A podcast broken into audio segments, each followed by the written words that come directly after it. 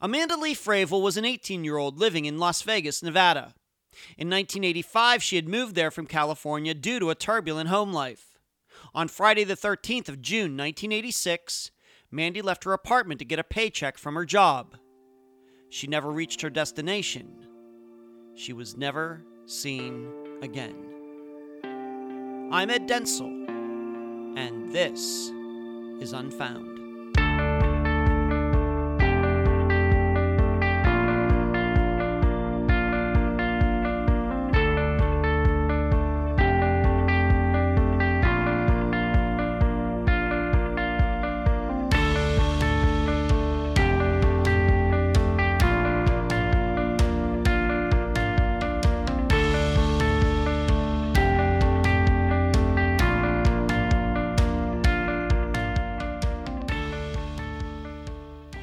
Often asked by friends, by the audience during the live show on Wednesday nights, by listeners privately, what got me into this?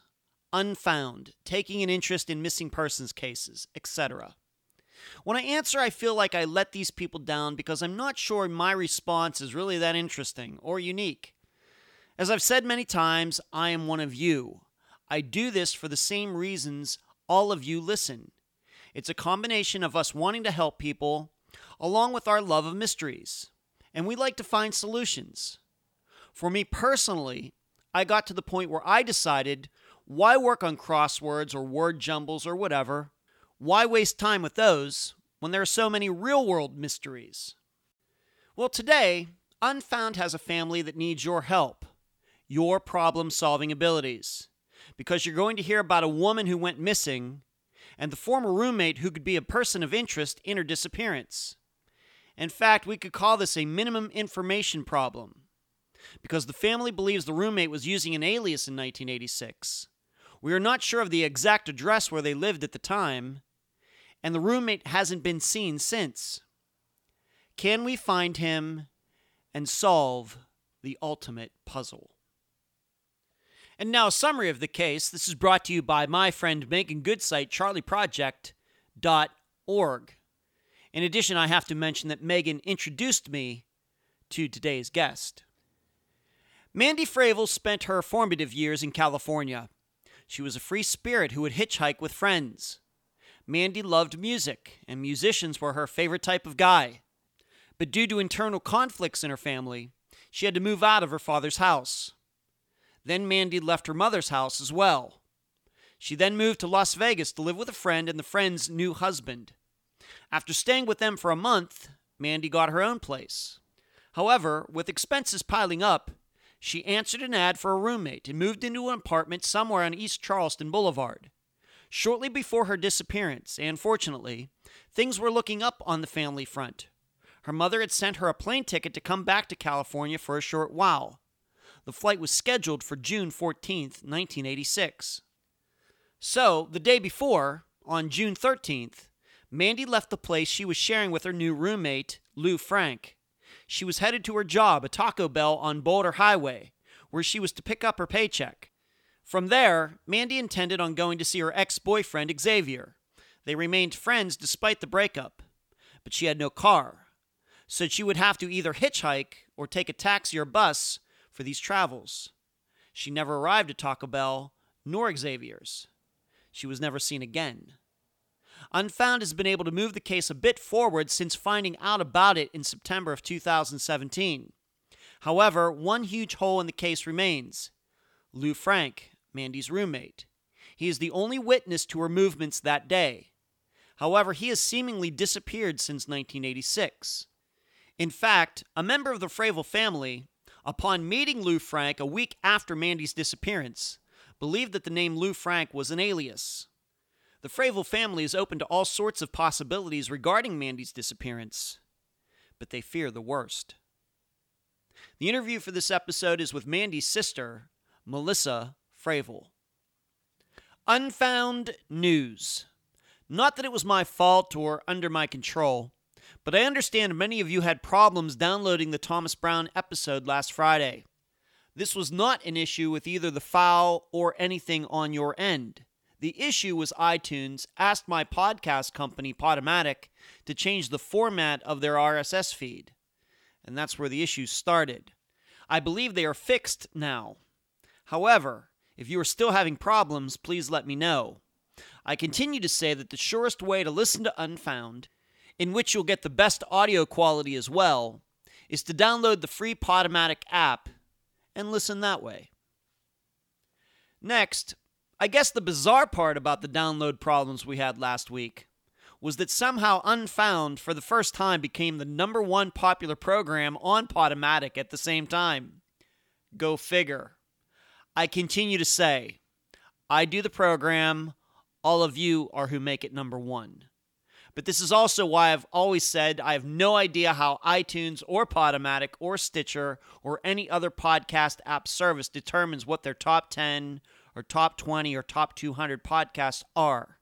No idea. But to be sure, you've made Unfound number one. Next, the third news item. If you don't know, last Friday, June 15th, I did an interview with a local radio station in Perryton, Texas, KXDJ, concerning the disappearance of Thomas Brown, last week's episode. I urge you to go to Unfound's YouTube channel to listen to what I had to say. Finally, at the end of this episode, you will hear my interview with Stephen Huba, once again from TribLive.com. He and I worked together on the disappearance of Robert Allison. He disappeared from Pittsburgh in 1994. That article will be coming out this Sunday at TribLive.com and in print editions of the Tribune Review in Pittsburgh. Where you can find Unfound. Unfound is on Facebook, Instagram, Twitter, YouTube, iTunes, Podomatic, Stitcher, Podbean, and Spotify. In particular, check out Wednesday nights at 9 p.m. Eastern when I do the Facebook Live show that can be found on the Unfound Podcast page. The email address, unfoundpodcast at gmail.com. The website, unfoundpodcast.com. Please check out the secret Stephen Kocher episode. The website at Trib Total Media, triblive.com forward slash news forward slash unfound. Unfound has Patreon and PayPal accounts. Your contributions provide for many of the items guests have received so far. I cannot thank all of Unfound supporters enough. This week, I need to thank Anne, Kimberly, and Sarah. Unfound Merchandise, Volumes 1, 2, and 3 on Amazon in both paperback and ebook form. Let's work on trying to get some great reviews for volumes 2 and 3. If you've bought them, please give them a nice review. The playing cards, go to makeplayingcards.com forward slash sell forward slash unfound podcast. Shirts for almost all of Unfound's cases can be found at myshopify.com. Just do a search for Unfound. And please mention Unfound on all true crime Facebook pages and other websites and forums. Thank you. I'm so fortunate to have on this episode of Unfound the sister of Mandy Fravel, Melissa Fravel. Melissa, welcome to Unfound. Hello. How are you? Uh, I'm doing good. How are you doing, Melissa?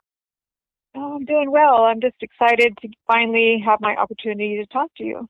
Yeah, and I I'm looking forward to this conversation. Uh, the listeners know that I lived in Las Vegas for 13 and a half years. So anytime I can uh, cover a case from my former uh, home, uh, I'm excited to do that. So I appreciate you being on the program. Great, great. Tell the listeners a little bit about your older sister, Mandy, and maybe let's start here. Do you have any other siblings uh, besides Mandy? I have one other sibling. Um, he's my younger brother. His name is Brady. Um, mm. He is about he's eight years different or younger than I am. So, um, needless to say, me and Mandy were really close in age. Mm-hmm. Even though she's my older sister, so she, we were really tight, real close. Uh, and how? Maybe we should be specific on that. Uh, how close were you in age? Well, I always, I always thought because I never counted. I always thought we were like a year and a half apart. Mm-hmm. But come to find out, we're we were two and a half years apart. Two and a half years apart. So, uh, you she was uh, roughly twenty years old when she disappeared. So you were like seventeen or something like that when she disappeared. In 1986. Well, yeah, I was. It was. Um, I was still 16 at the time. I, I had Okay. just barely. Yeah, I had actually just barely turned 16 when she disappeared. Okay. Um, yeah. All right. And so when she was, of course, still in California, and we'll talk about how she moved from California to Las Vegas. What do you remember? What did you share with her? I mean, you're, like you said, about two and a half, three years difference in age. Did you share like same music interests or clothes? What was your relationship like? Well, well, the thing is, is my sister. Um, I always said sister slash mom because my mom wasn't around most of my life, and so Mandy was the only female figure in my life that I was close to at the time. She was she was my my sister, my mom, my protector, uh, my everything. I looked up to her, you know. Uh huh. Um, she was my security, you know, because we we grew up in a household that was really topsy turvy, you know, Mm. um, unstable household. So she was always the one thing in my life that was stable, stability in my eyes. You know, so yeah, she um I, I loved everything that she did. I tried to tag along and be with her all the time. She loved music. I loved music. Um, clothes, hair, you name it, Uh huh. you know. So yeah. We would you know, we I remember playing with mud pies together. That's we just did everything together. hmm And you were Yeah. too uh, child of the '80s, just like I am. In fact, you and I are very close uh, in age. We we've discovered, so I, I probably could identify with probably a lot of the things that you uh, two girls were into back in the '80s, in the mid '80s. Probably. Right. Yeah. Right. Okay. Well, the thing is, with well, that's where the differences started to go. Um, she was into rock and roll, and I liked rock and roll too. But then I got into punk rock, so I was like, in her eyes, I was more of the crazy little sister. Okay. So, Okay. yeah, Okay, and I think we'll get to that when we get to this uh, when we talk about you visiting her uh, in Las Vegas a little bit. Maybe that uh, we can explain that a little later. But um, she went to high school, uh, you know, graduated, or what, did she have like a job in high school, anything like that? Not no, not that I re- I can recall. Um, you know, but then again, you know, the difference in, in age. At, when she was in high school, I was still in junior high. Um, that's Mhm. I don't remember her ever having a job. Um, she was always going out with her friends. She had a lot of friends. So Mhm. that's when the tagging along stopped. I wasn't allowed to Mhm. go. Right. You yeah, you got to be maybe a little a bit of a third wheel or something like that. You know, Right, right, Sure, of course. That happens. Uh, yeah, of course. And maybe it takes a few years to get used to that. And then you're that age and then you understand that. Um, right. okay. Um, so she graduated high school? Did she, um, You know, she she was going to a continuation. Um, we, you know, I have graduation pictures for her, but I don't remember her ever walking down the aisle and Mm. getting her graduation. Um, I think at that time she had actually gotten ki- kicked out of the house, and at that point, before that Oh. happened, okay. you know. Um, maybe we can just touch upon that. I, once again, I'm not sure how much it, I don't think it has anything to do with the disappearance, but being that you brought it up, maybe just in a few short sentences, can you explain why that happened? Okay, yeah, sure. Um, from what I can recall, my dad was in rehab. He was in a, a residential rehab. Um, and so it was just me and my sister and my dad's girlfriend, who turned out to be his wife in the end. Um, and at that time, my sister didn't like these different women that have been in and out of our lives most of our life. She had reached her straw with these women telling us what to do. And so I remember them get, getting into a verbal you know, disagreement and my dad's wife kicking her out of the house um, while my dad was in rehab. Mm, And that's when everything kind of led led to the end. You okay, know, she kicked yeah. her out of the house and my, my sister never came back. She asked And, me to come with her and I, I didn't go. and where did Mandy go when she got kicked out of the house? Oh, she had a few high school friends that she was staying with, um, off and on, but then eventually wound up down with my mom in Gilroy, California. And so you didn't get to see as much of her. That had to be sad for you. No, I, I, yeah, I was on my own. Basically, I felt like I was on my own. Um, it was a real tough time. Yeah. Oh. I um yeah, I went through a lot of changes during those that year without my sister. So. Mm-hmm. What year do you think that was? Do you think that was like 1984, maybe? Yes, I, I believe it was 1984 because I I was about 14. Yeah, and I, I didn't want to leave my dad because he he was also I lived with my dad all my life, you know. Mm-hmm. Even though mm-hmm. he was in rehab, I knew he was coming home. You know, so mm-hmm. I didn't mm-hmm. want to I didn't want to leave. And she asked me to go, and I, I to this day I still regret not going because I felt like, you know, then she ended up dis- being, you know, gone after that out of my life yeah. pretty much. Yeah. So there was some turmoil going on there in like the mid 80s, 1983, 1984. You know, she uh, gets kicked out of the house, uh, goes somewhere else. Um, you know, during that time, I mean, of course, there was no internet, no Facebook, anything like that. I mean, do you think that you talked to her on the phone once in a while, or what do you think? Um, well, at first, at first, before she moved down with my mom, um, I remember she had written me a letter. Um, it was a nice long letter letting me know she was okay. And then I saw her one other time before she went to my mom. Um, mm-hmm. but when she was when she made it down to Gilroy, I really didn't talk to her after that. Um, she's she met new friends, and you know she's a child of the '80s also. yeah.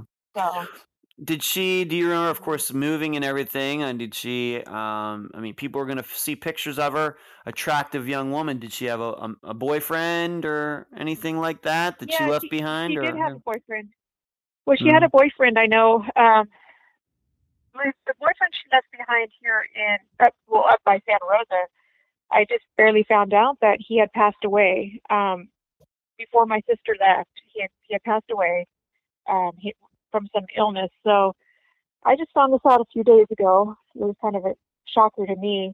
Huh. And from from what I understand, um, it changed my sister. Um, I didn't even know any of this until just the other day. Oh, wow. But it changed my sister, and so anyway, to make a long story short, she moved down with my mom.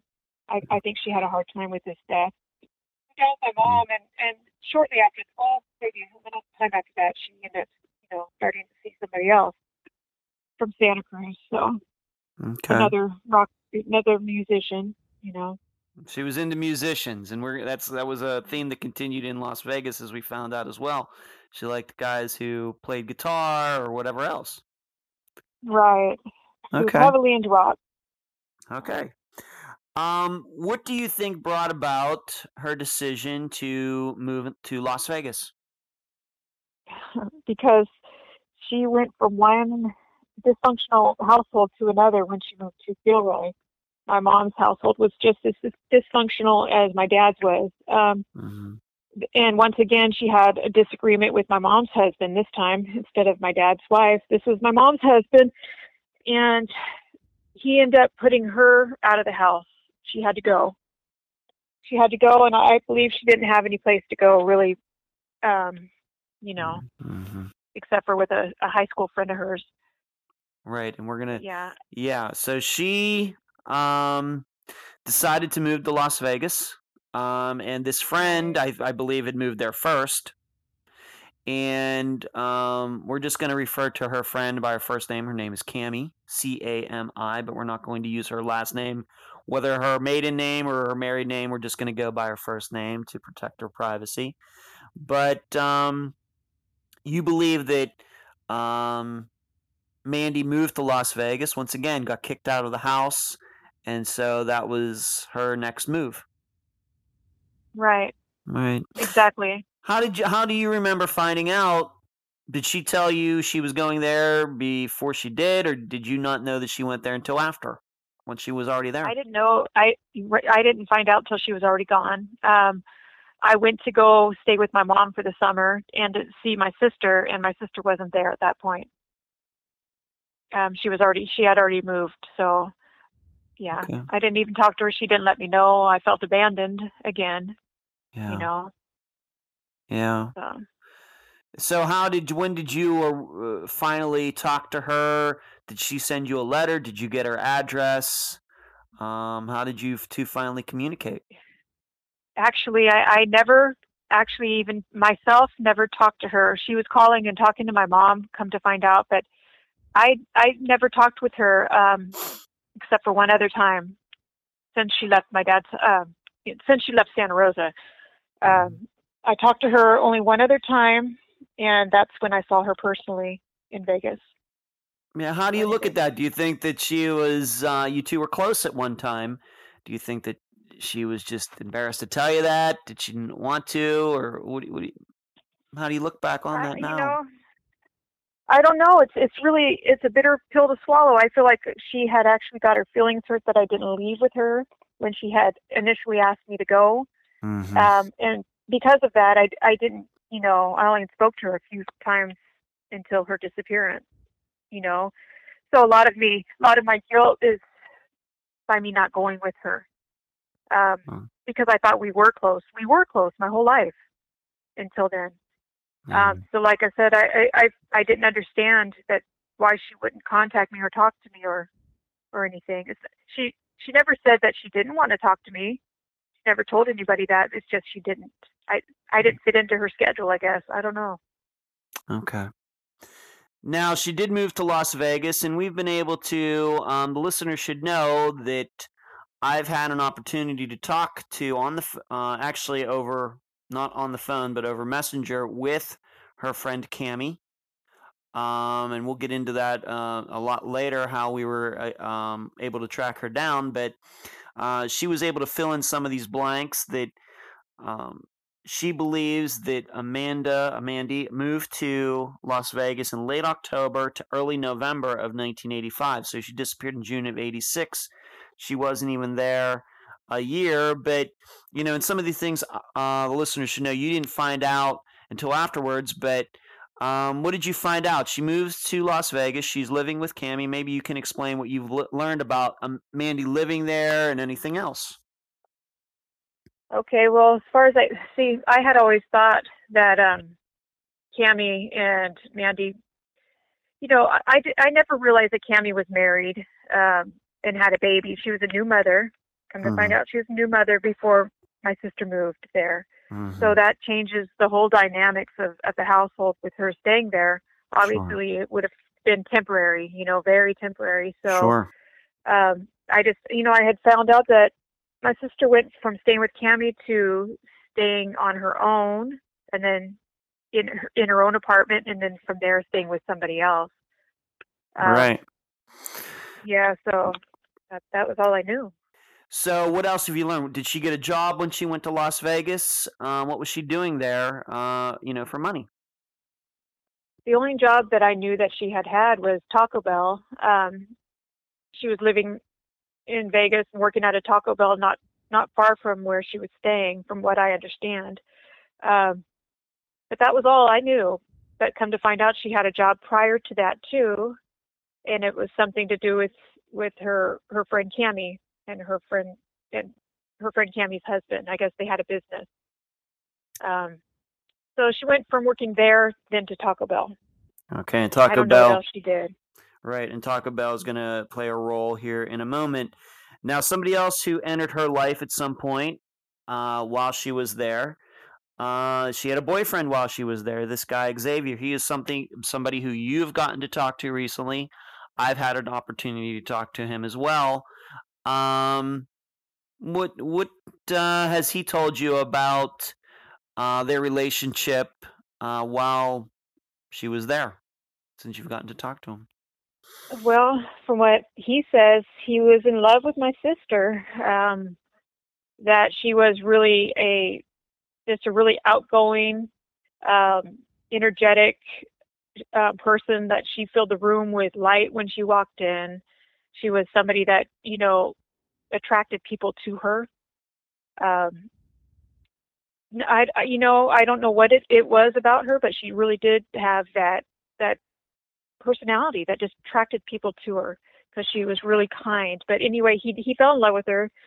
Um, he was he, he's a musician as well, so I'm Mhm. sure that was an attraction for her to him. Yep. Um, you know, he he seems to have come from a pretty good home. He, you know, he was living with his mom and dad uh, when he met my sister, so you know, I guess my sister seemed probably like more of the wild child to him, I guess. Um, but they were the Mm. same age, you know. Yeah. But that's I don't know too much more than that, you Mm. know, about him. Now, what's interesting though is at some point, wow, we're not sure who, you know, there's a discrepancy here because once again, this is over 30 years later. People remember things differently. You went to see Mandy in Las Vegas. I guess your younger brother went with you, and you actually got to meet Xavier at that time. Why don't you tell the listeners a little bit about that trip and um, what do you remember about it? Well, the the trip itself started off on shaky ground. The only reason we even got to go see my sister, it wasn't planned out, is because my mom took me and my brother here in California to Disneyland, and I guess from what she says, we were fighting so much that she decided she had had enough and pulled over the nearest airport and said, "We're going. You're going to see your sister in Vegas." so we flew out there unexpectedly, um, and what I I remember was um, you know, she had an apartment. I thought it was her her own apartment, but she had a roommate, obviously too. I Mhm. never saw the the I never saw the roommate, but I did meet Xavier, and he never left. Xavier never left my sister's side. Um, they took us to Circus Circus together, um, and they took. I remember them both coming to the, the airport in a taxi to pick us up, and to both, you know, she was real adamant about when we flew out of Vegas that we didn't go in the taxi by ourselves. It's something that stuck in my head. I'll never forget. She was just real adamant, and I think she had words with Xavier about it. And she ended up going, yeah, so she ended up going to the airport, that's right, by herself to take me and my brother back. Okay. Um, yeah, he wanted to send us in the taxi alone, and she was real adamant about us going with her, the, Mhm. you know, to the airport. Um, but I don't re- really remember anything else about him. Nothing really stood out. Um, Mhm. Nothing. I didn't get any kind of odd, you know, feelings with him. But that, Mm, sure. know, like I said, it, we were young. How how many days do you think you were there in Las Vegas to see? Two, uh, two days. Two days max. It was Okay. just a really short trip. Okay, and she took you to Circus Um, Circus, which I think back at the time in the '80s would have been a pretty cool place, uh, you know, for kids to go. Right. These days, you know, Circus Circus I think is showing its age a little bit and has been for a while. But back then, I think that would have been uh, pretty cool. And in fact, maybe this is kind of something funny that uh, Xavier, I think, eventually remembered you, and you had blue hair at the time. Right. Right? Um, see, when I right um, recently, well, actually, a, a couple years ago, we we tracked Xavier down ourselves through the, Huh. um, you know, through the the yellow pages actually, or something. This be right before the cell phones were so popular, um, and I spoke with them. You know, he was willing to talk to me, and when I mentioned who I was, though, you know, of course, it it shocked him like crazy. But then he said he he never recalled uh, my sister even having a sister, a younger sister. And I was I was thinking to myself, I've met you. How could you not remember me? You know, I had blue hair, and I guess the blue hair is what you know sparked his memory. Um, yeah, because I I was into punk rock music, so I had blue hair, um, and that's what he remembers about me. So, right. Right, right. And we're yeah. and, and something else you and I uh, uh, talked, and the people should know. I mean, listeners, I haven't mentioned this yet, but you and I have been talking since maybe last September. You know, we've kind of been working on this here and there, and trying to track down a couple things here and there. Uh, so this uh, episode, you know, has taken a little while to put together, and of course, I'm, I'm ultimately happy uh, that you're joining me on this episode. So we've had a chance to talk some of these things out, but uh, if I can ask, do you remember maybe the time if she was there from let's say late October 85 disappearing June 1986 do you have any idea of what time of the year in there that you might have gone out to, to Vegas do you remember I I was thinking, you know, because it had to have been during the school vacation, so I'm I'm thinking it was a spring break or possibly Christmas, but I doubt that. Uh, something's telling me not Christmas. I'm thinking it more March.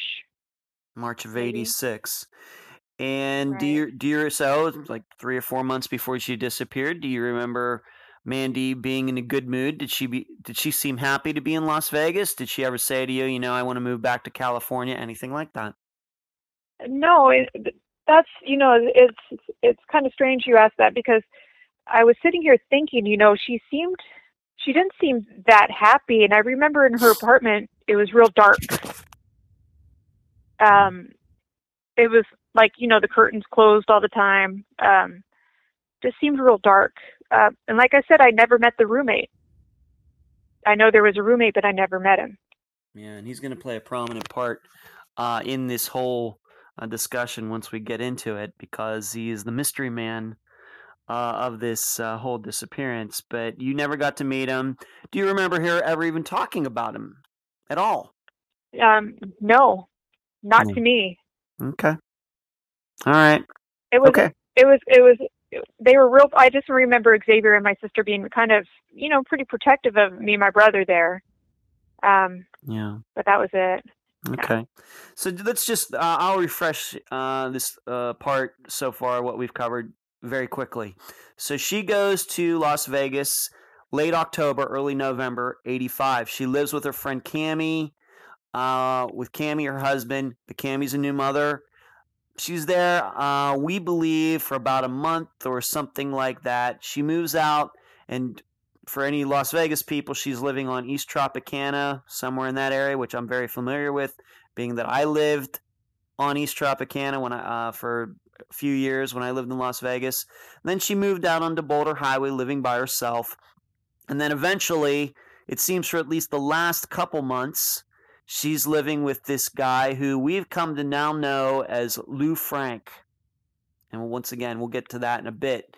But she ended up living somewhere on Charleston, on East Charleston, we believe, somewhere. So three different places over the course of about, um, let's say, eight months. And you believe that she was living with this guy, Lou Frank, when you went uh, to see her, but you never met him. Um, let's Right. move on to this. So she's working at Taco Bell. She has Xavier as a boyfriend. What did you? What have you learned? The movements of Mandy the day that she disappeared. What do we know about that day? What have you? Can you run that down for the listeners, please?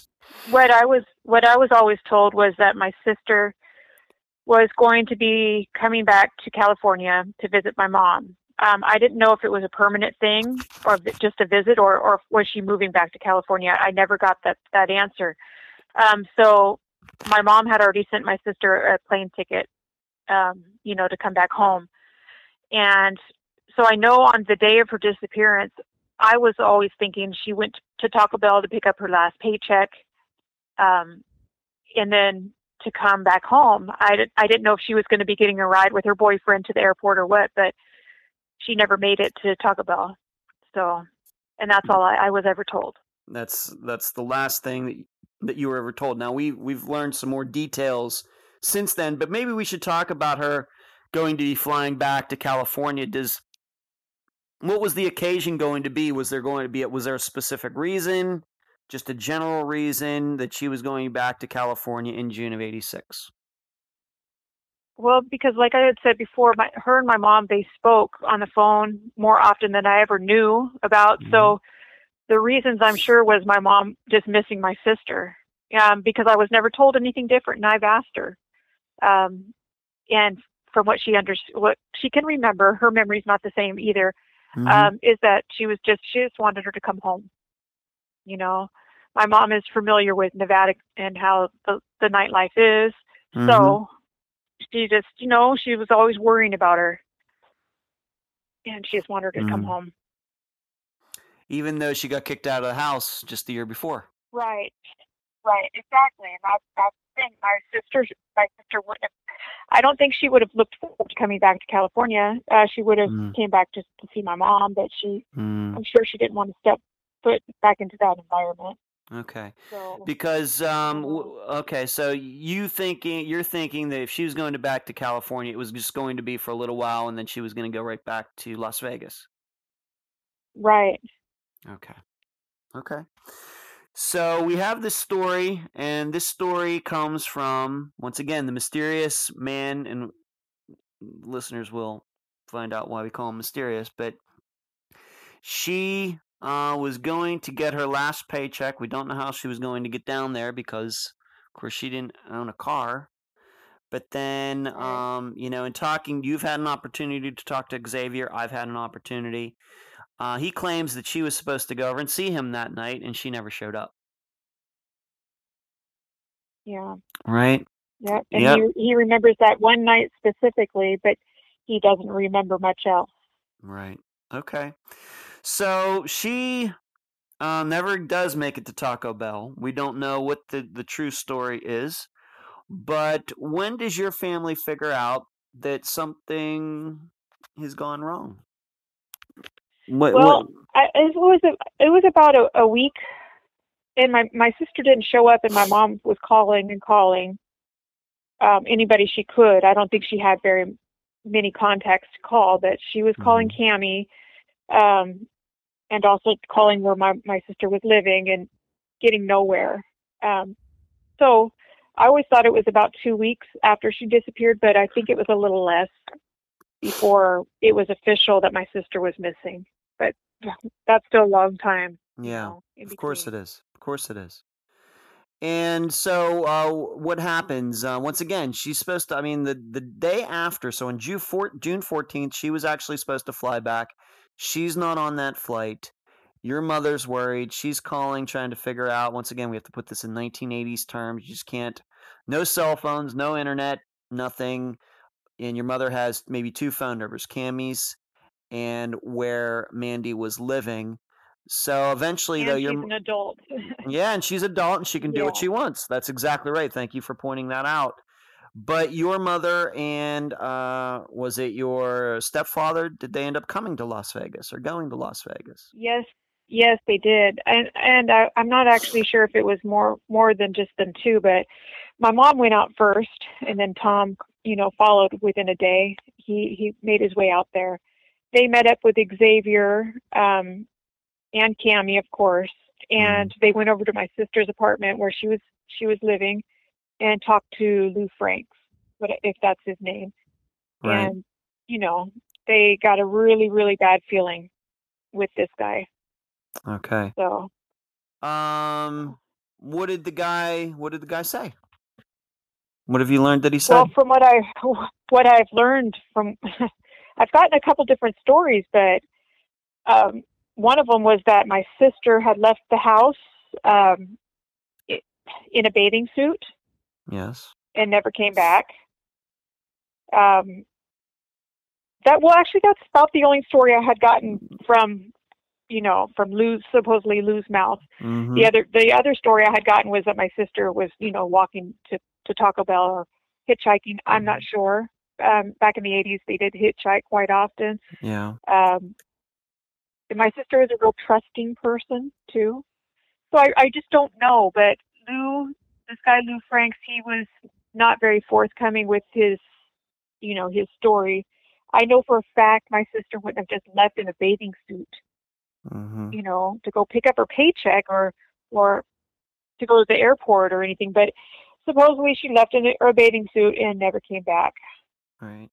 Um, And in fact, Yeah. at some it was at some point after this trip, your stepfather, whose name is Thomas, we're not going to give his last name. I've had an opportunity to talk to him too. Very helpful, as all the people I've talked to have been very helpful. He wrote down a lot of notes about what he saw while they were all there. Maybe you can go through some of those notes that he took. okay, I I don't have them in front of me, but I will say that uh, from what I remember reading, Tom was saying that Lou's apartment, Lou's and my sister's apartment or house, um, was full of young adults, young male adults. Huh. Um, Yeah, and you know, just there was just a lot of weird stuff. He supposedly Lou told my mom and Tom that he was looking forward to opening a brothel in Nevada. Um, That's right. That's somewhere. true. And I've seen the notes. Yes. Yep. And uh you know, I I know for a fact he owned a boat. Lou owned a boat. Um You know, I just don't know. Right. Um, and let's just be clear. Although you were 17 at the time, you did not go on this trip with them. I wasn't told most of the details till Right. way later, only Way because later. I asked. hmm Yeah. Right. And, you did not go there I'm with still them. finding out. Yeah, you did Right. not go. You did not go there with them, so you had to get this information secondhand, third hand, and once again, it wasn't until years later. Okay, so Right. um, you know we have to remember that. But um, in fact, in the notes, um, once again, I've seen the notes, um, and the listeners should know that Melissa sent me copies of them um, for me to look at. That that notes Thomas took is that he's under the impression that Lou Frank that's not even his real name. Okay. Yeah, that's where mystery mystery comes in. Um, Yeah. He believes that was one of many aliases. I'm not sure why he thinks that or what, but yeah, Mm, okay. that's what he wrote down. So O- Okay. And what was the condition of Amanda's possessions at this apartment? What have you found out about that? Um, you know, were they okay, in well, there? I know. Yeah. Yeah, they were in there. They were all in there. They were packed um, and ready to go for my mom to get to pack as if that as if he knew my mom was on on her way, you know, and he packed up her stuff, um, or else it was packed because she was moving to California, you know, before her Mhm. disappearance. Um, and she had two kittens. Um, I in the original notes I had read that the kittens were starving. Um, because nobody was taking care of them. And my sister loved animals. Uh, and I apparently this guy had them in a, in a box. Um, they weren't free to run around. They weren't eating. You know, they were starving. Do you know ever what happened to those? Did they take the kittens with them, or do we know whatever happened to No, those they. kittens?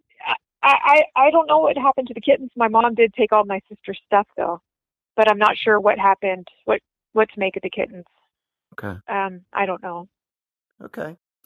Um, what have you found out about uh, any police investigation into this? Was there anything considerable done at all? Uh, I wouldn't say it was considerable. No, over the years since then, um, every so often my mom will get a phone call from a cold case detective because they have come across some um, some human remains, you know, that might fit my sister's, you know, age or description, um, and and they request DNA. There's been a few of them that were pretty positive until the DNA came back negative. Um, I've been in contact with a couple of the detectives trying to get information from them. They don't have anything. They haven't had anything. Um, and it, and they've gone through several different detectives over the years because it's been so long. Of course. Um, and and it, they're always cold case detectives. So I don't know initially if anything was done because she was an, she was an adult at the time, and she's able to go on her own anywhere she pleases without telling anybody. So back then, they it seemed like they really didn't give adult disappearances much attention. Um, it's changed a lot, but still, it's still not good enough now. No, it's not. Do you believe uh, they interviewed Lou Frank about Mandy's disappearance? Did they talk to him? you know that that's the thing. I'm going to be going to Vegas this next month. Um, I'm trying to get police reports, any type of reports I can, Mm-hmm. um, get my hands on to get those answers. I don't have any clear answers. I can only say I I was always under the impression that um, Xavier was interviewed and cleared. Um, I I don't know about Lou. Um, Mm. because for one, we don't even know his name. That's right. So-. That's right. You know, That's right. Um, like there's been some searches done online on our own. Can't find out anything about him. Um, and but I do know that he was described as being older at the time, like maybe late 40s, early 50s. Um, and he was, you know, a, a white guy. But other than that, I don't know anything else. But I plan on going, like I said, going to Vegas and, and seeing what I can get, get from the police department. Right. And, and uh, Melissa's right. Uh, I too have tried to figure out who this Lou Frank guy, and, and we spell the name L E, not L O U, but L E W. This is once again from uh, your stepfather's notes, who wrote it L E W instead of L O U. And I've talked to him about that. Lou Right. Frank. Um, there are some Lou Franks in the United States, but you'd have a hard time proving that any of them lived in Las Vegas. And we also have to remember, since this was 1986, that if he was in his late 40s, let's say he was 48, um, at the time, which is when I'm going to be on August 1st. It's been 32 years. Um, he's going to be 80. He'd be 80 this year. So the odds of him being alive maybe aren't great, but we don't, once again, we don't even know uh, his real name. We're not sure if that's his real name or not. And that's what I'm hoping something the listeners uh, can look into for themselves. Um, obviously, your your mother, and then we've talked about your stepfather taking all these great notes um, about his impressions, what he heard, what he saw when he was there. But how did this eventually um, fall into your lap, doing this and and everything? And what's you know how how did that happen for you, Melissa?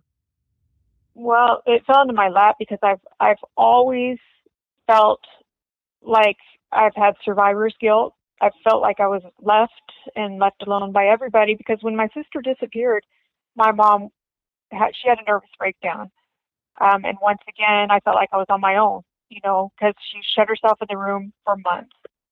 Um, and it fell into my lap because I want answers that I, I've never gotten. Um, it was real hard to pull out anything from my mom because, like I said, she had a nervous breakdown. She shut down. Um, I, I've never gotten any clear answers. I would like to get more of my sister's story, her timeline, names, and it's been so hard. I, I miss her every day, and I have a son who I'd love to be able to share with my sister and talk to my sister about. And you know, um, he wants to know who his aunt is. You know, and I, I, I could only give him memories of her as a, a young lady, not who she is today. I want to know these answers. I want to be able to put this to rest or feel like I've done something. Yeah. Um, so it How fell in my have you- lap just because I want to get it done. Yeah. How long have you personally been working on this yourself? Just only for about off and on for a few years um, Mhm. Because it's been hard. Uh, I would always, I would have such a hard time to deal with it. I would, I would break down myself. But something said, you know what? Get over it. Get over it. Uh, Do what it takes to get some answers. Those tears aren't going to get get me answers. So I just had to really find strength and, and start making phone calls. Um, Yeah. and then I was led to you by one of my phone calls. Um, That's right. That's yeah, right. yeah, I had reached out. I had reached out to somebody in the Charley Project.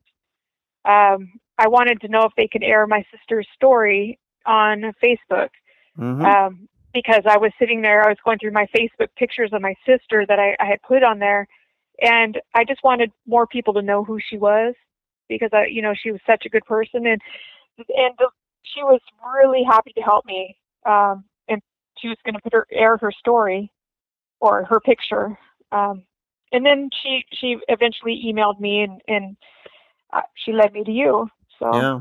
here I am. My good friend, uh, forgive the pun, my good friend Meaghan Good, who runs the Charley That's Project right. all by herself. All 10,000 cases run by one young woman uh, by herself. She's a good friend of mine. I like her a lot. Um, I interviewed her, um, must have been way back in 2016, not long after this program started. And we've been very close. So she does help the program behind the scenes quite a bit. Um, and yes, she did uh, lead you to me, and I'm very fortunate uh, that that happened. And um, you know, probably the biggest thing that we've between us we've been able to do is get you in ta- contact with Cami because you hadn't talked to her, didn't know where she was since what 1986.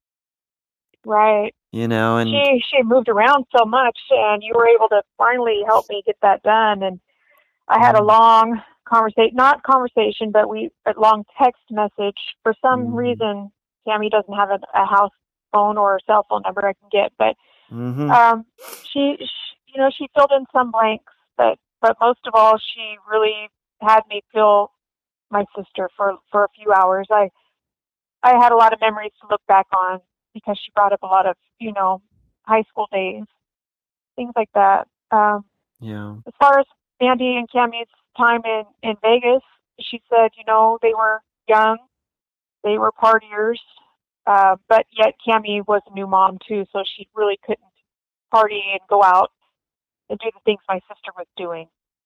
Um, you know, she was married and had a baby, so. But it was nice to be able to connect with somebody that was was so close to my sister. it made me feel her presence, you know. Yeah. And um, that's all I want to do is be able to feel her presence again. Um, Yeah. Yeah, and uh, the, the listeners should know that after this interview is completed uh, for this episode, I'm going to talk um, extensively about my conversations with both Xavier, because I've gotten to talk to him one on one, and uh, Cam, uh, Cammy one on one, because they did fill in some blanks, and I didn't think it was fair, being that I gathered the information on my own. I didn't want Melissa to just spout the things that I already told her, so I thought it'd just be easier for me to tell you those things that I learned uh, on my own. I also got to talk to, once again, uh, your stepfather, Thomas, and I'm going to relay to the listeners uh, my conversation with him quite a bit, and that should fill in additional blanks uh, as well. Do you have a Facebook page or something uh, set up for uh, Mandy? Anything like that? I don't. I don't. Um, I would like to set up a Facebook page. I, I don't know how to do it, or you know, okay. so I just set it up like my own personal page. I, I would love to be able to set up something where people can go and contribute even pictures, any of her friends from school, or you Mhm. know. Okay. Um, but as far as uh, I, that's about it. And you know what? What really, all this is so fresh to me. Trying to figure out answers and, and working her case. I really don't have a clear plan in place. Um, So Mm. any input from from people would be great. Any kind of direction. Um, that's all I'm looking for is some Sure. contacts or, you know, Sure. advice. I guess. Sure. And uh, what I'm hoping we get out of this episode is that uh, between myself and you and the listeners, that we can figure out who this Lou Frank guy is. Because after Mandy's disappearance, I think Cammy saw him once. Your, you know, your mother and your stepfather saw him once, and then after that, it doesn't seem like anybody has ever seen him since. Maybe he lived in that same apartment for the next 30 years. We don't know whether he moved. Uh, he just kind of vanished off the face of the earth. Right. And uh, Right, and that's another that's another thing. I feel like um also the reason I, I'm doing this is because I I was off I was mad at everybody in my family for so long because I felt like they didn't do enough.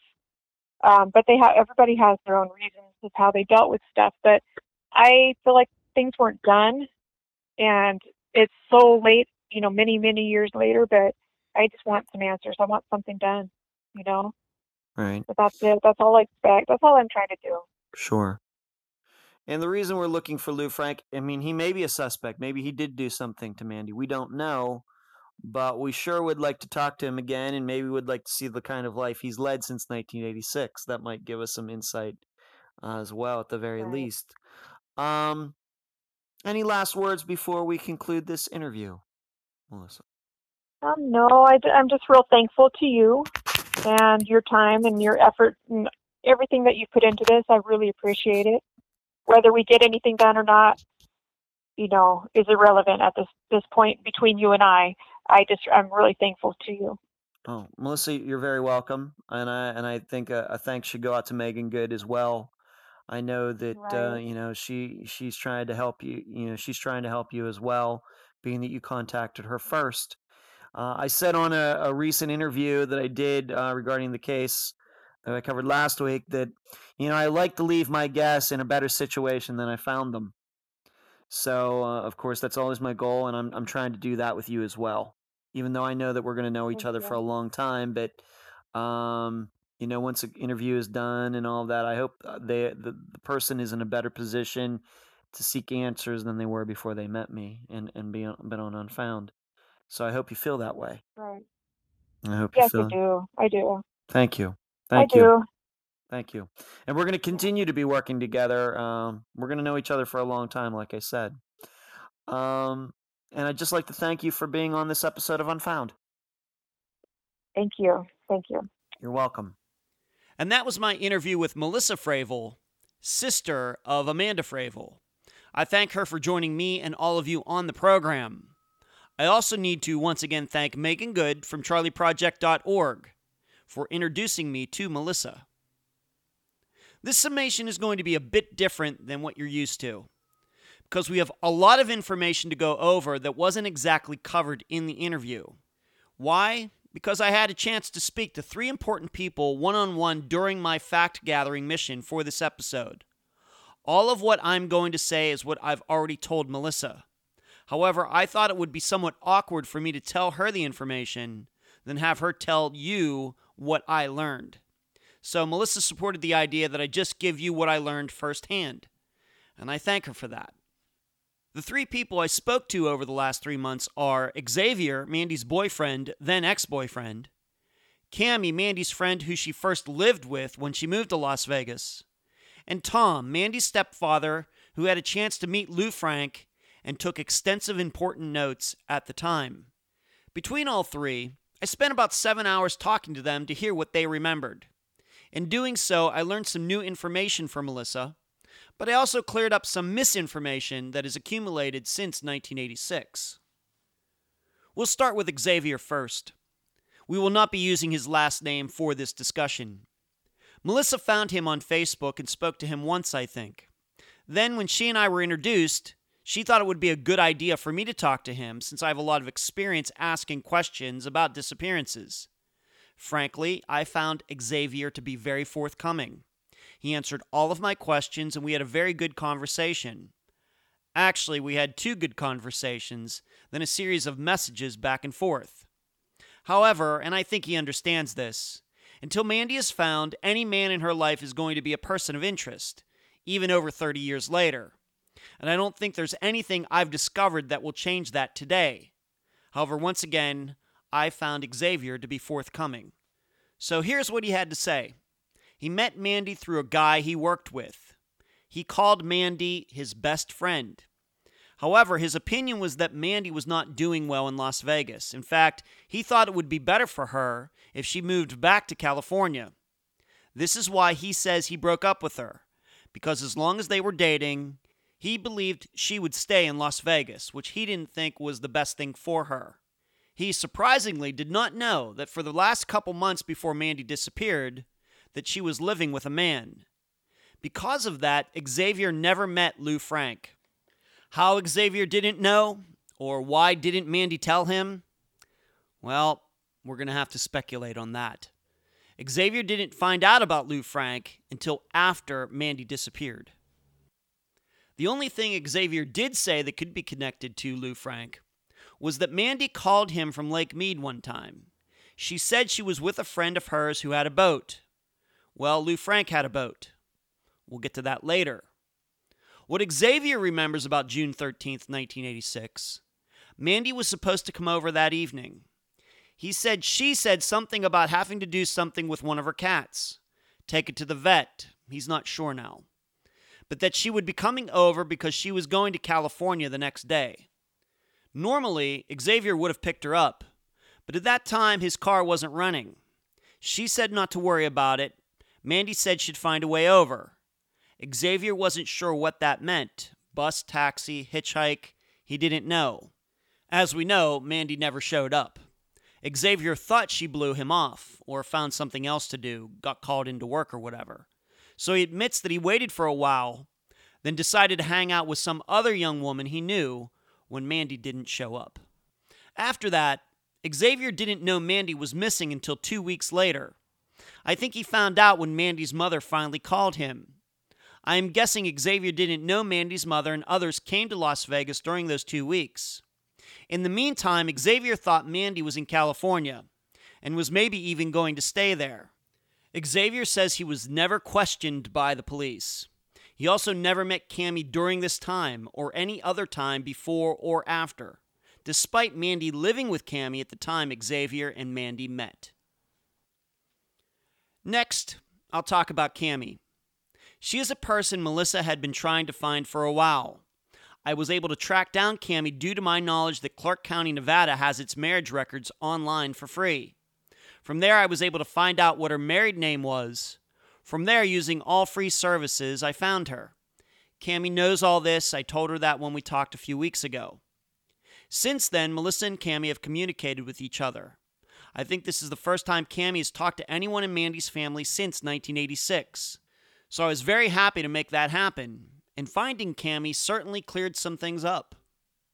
Like Xavier, I found Cami to be very forthcoming and honest, and she backed up quite a bit of what Xavier already told me.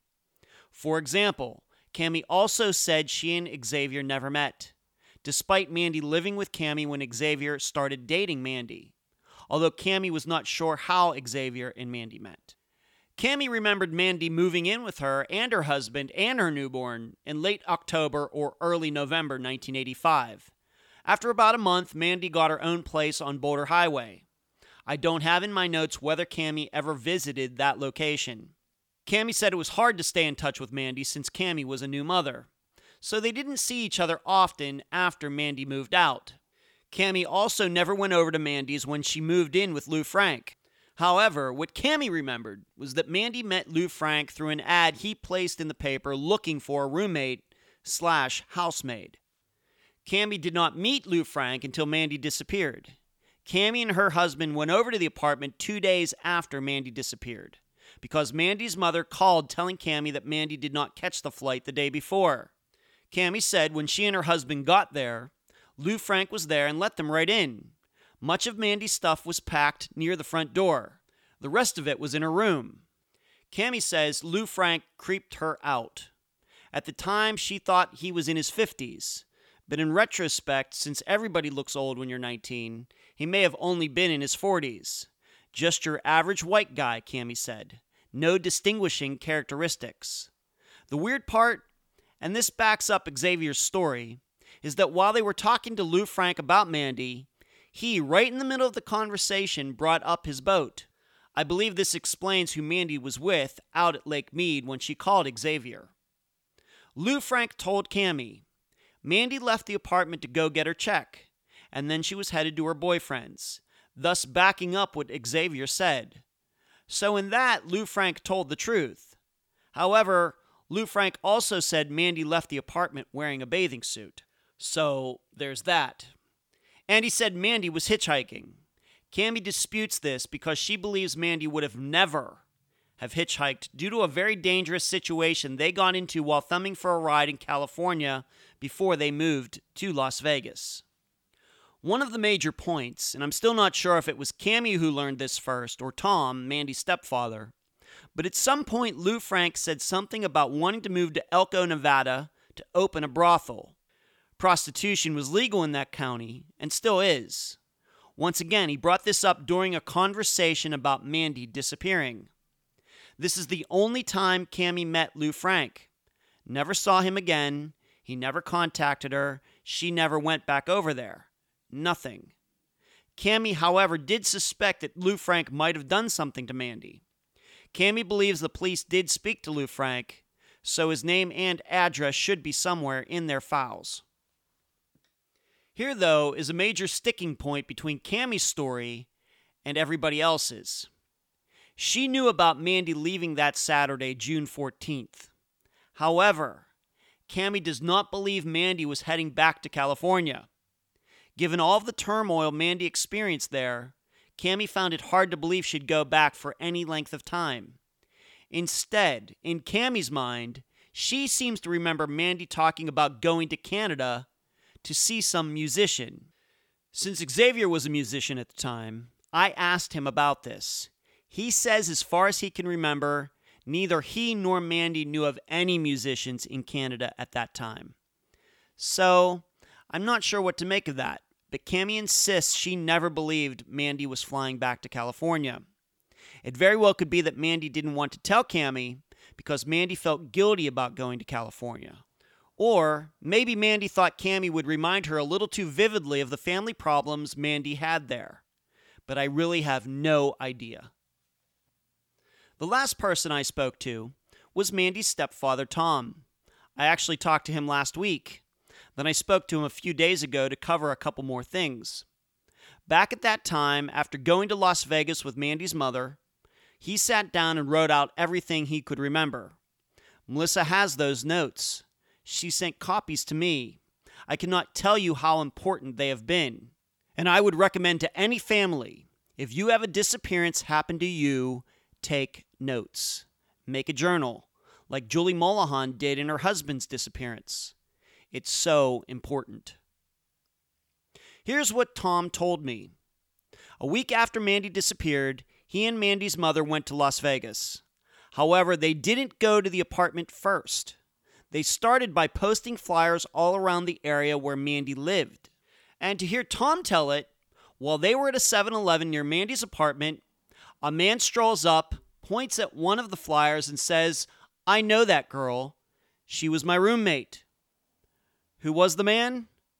Lou Frank. Yes, really. What a coincidence.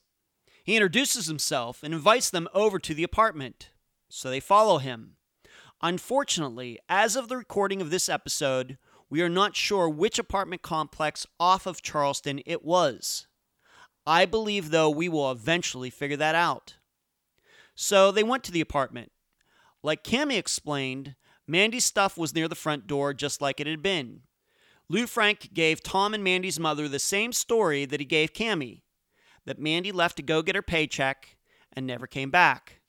Also, like Cami, Tom says Lou Frank creeped out both himself and Mandy's mother. Once again, as I've stated before, we are still not sure how the Elko brothel stuff came up. It either came up with Cami or this day when Tom was there. Tom also remembered something in a conversation that Mandy had with her mother before she disappeared. That Mandy said she was working from home because her roommate had a mail order business. So this would have been Lou Frank. However, Tom didn't remember any mail order stuff being in the apartment when he was there. Cami didn't remember it either. Tom also didn't remember anything about Mandy's cats that she left behind. However, there is a story out there that the cats were starving when someone went over to Mandy's after she disappeared. But I'm not sure if that story comes from Cami or Tom. Before Tom and Mandy's mother went back to California, they rode by the apartment one more time. What they saw were a bunch of young people, much younger than Lou Frank, hanging out at his place on the porch. Tom says there were at least 10 of them.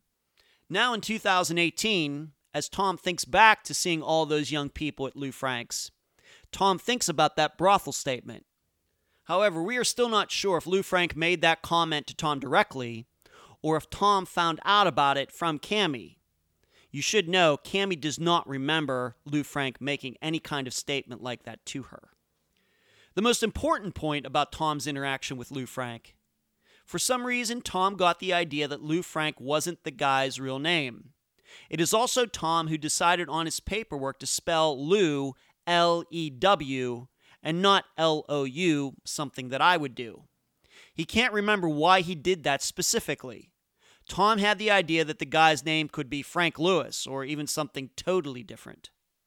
Another important point during Tom's conversation with Lou Frank, Lou said he was originally from the state of Georgia.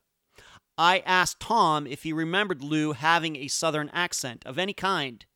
Tom said he didn't remember that, and I do realize that people can live in the state of Georgia and not have a southern accent. One final point about my conversation with Tom. He actually got to see Lou Frank's boat. I do not know how this happened. I don't remember him telling me that. But he said it was fairly nice. It wasn't just some ski boat. It actually had like a cabin where you could go down underneath and the door would shut behind you. And we have to remember Lou Frank was living in an apartment. And that was everything I could gather from Xavier, Cami, and Tom. I continue to be open to any further conversations with them, and I thank them for being so forthcoming with me. The main concern here, though, is Lou Frank. Who is he? I looked for him in the Clark County marriage records. Nothing, and I used all variations of Lou and Lewis. Nothing. I looked for him on Nevada's voter rolls. Nothing, once again, using all variations. I looked for him on all the free sites that I use to track people down. Yes, there are Lou Franks, but they've never seemingly lived in Las Vegas and they're the wrong age. So I'm going to list everything I've been able to gather about him. Now, you should know I have another piece of information that would be helpful but I can't release it in as public a form as this because that could get unfound in quite a bit of trouble. What is that piece of information? I actually have the phone number Lou Frank was using in 1986. I got it from Tom's notes. The problem is that that phone number is in use in Vegas right now. And I don't want the woman who has the number to get 20,000 phone calls asking about Lou Frank. So I will release the number to those of you who are really, really, really bent on helping Melissa track Lou Frank down. Maybe you can figure out what to do with the number. Maybe you have a connection with the phone company in Nevada. Whatever. But if you just want it because you want it, I'm not going to give it to you. Sorry. So here's what we know about Lou Frank his name is probably an alias.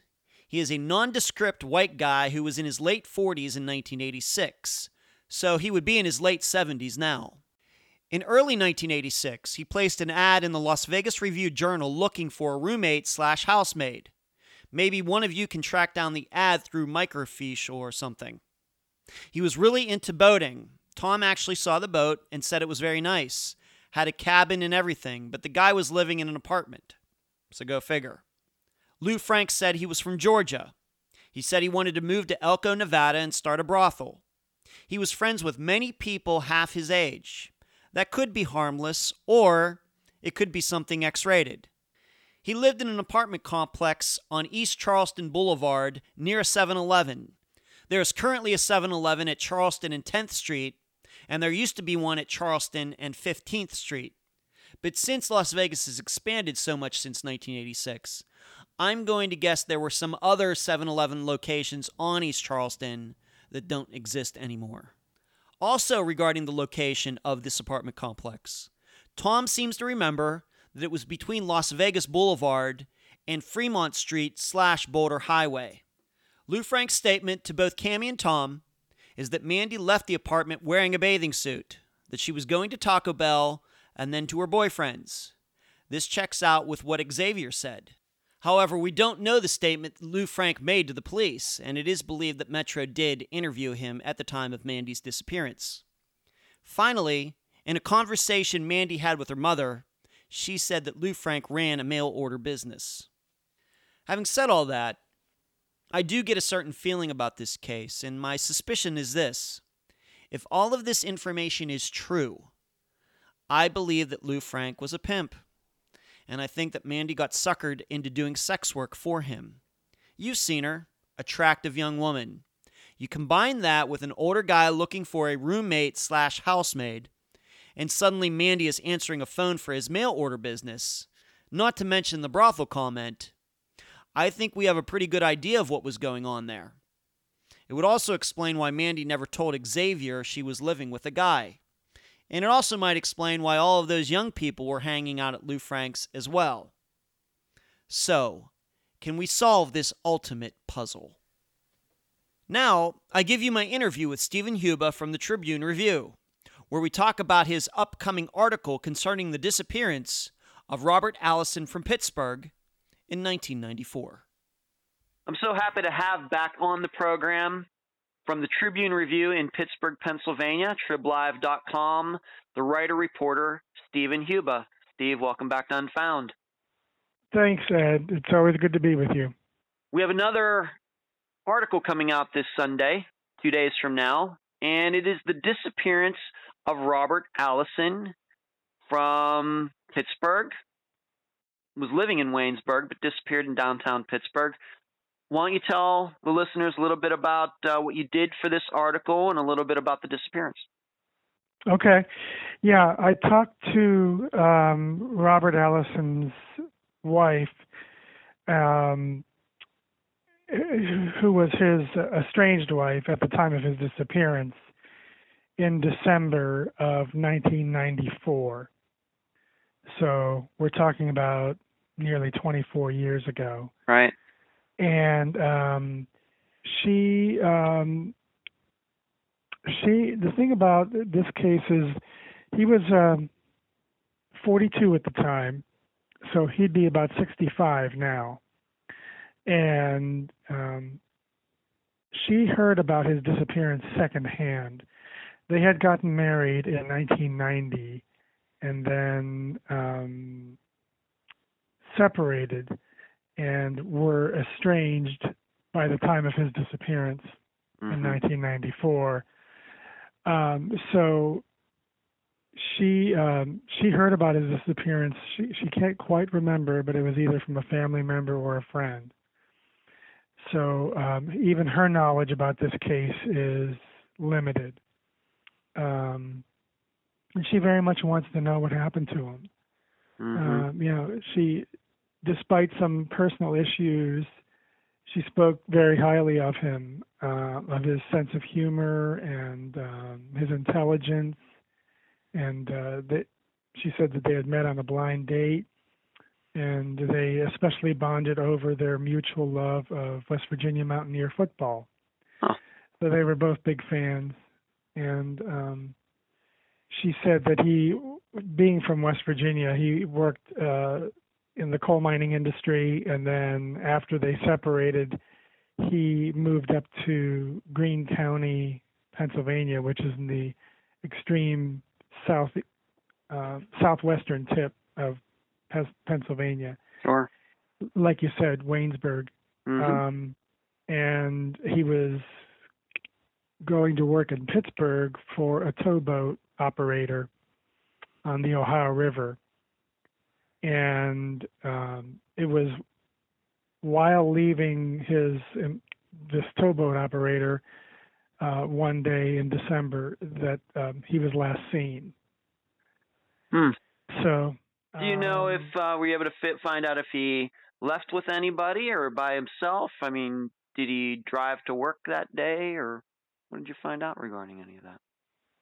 Um, the best I can tell is that he left on his own, that he left on foot, that he that he had not driven to work, but that he had gotten a ride, um, but that he had left on foot and told somebody, a fellow employee, that he was going to a bar in Pittsburgh's West End neighborhood, um, which is right there on the river.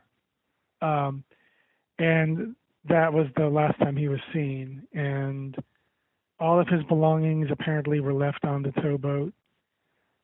And um,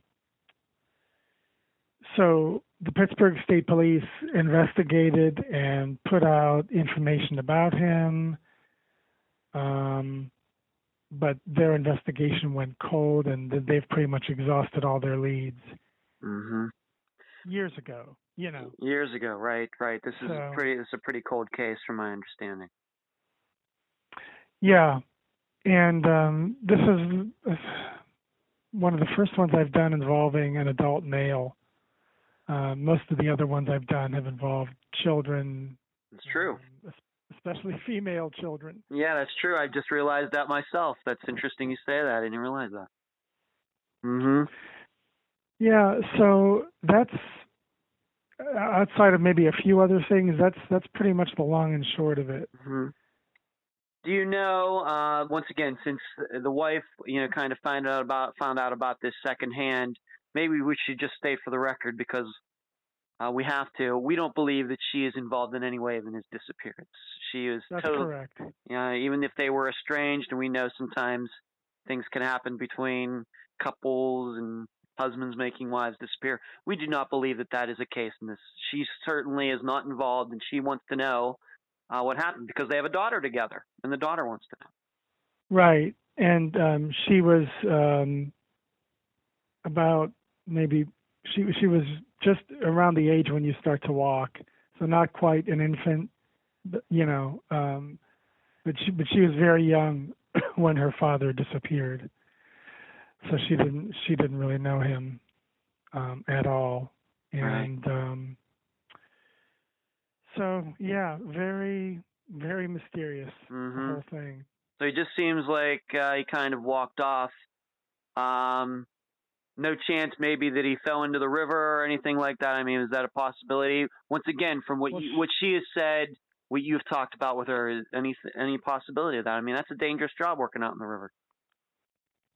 Yeah, and she she she hinted at that, and she mentioned that that was kind of a suspicion of hers, or at least that it was something that was mentioned to her initially that he had fallen off the barge, but then after that, the line was no, he left by walking on foot.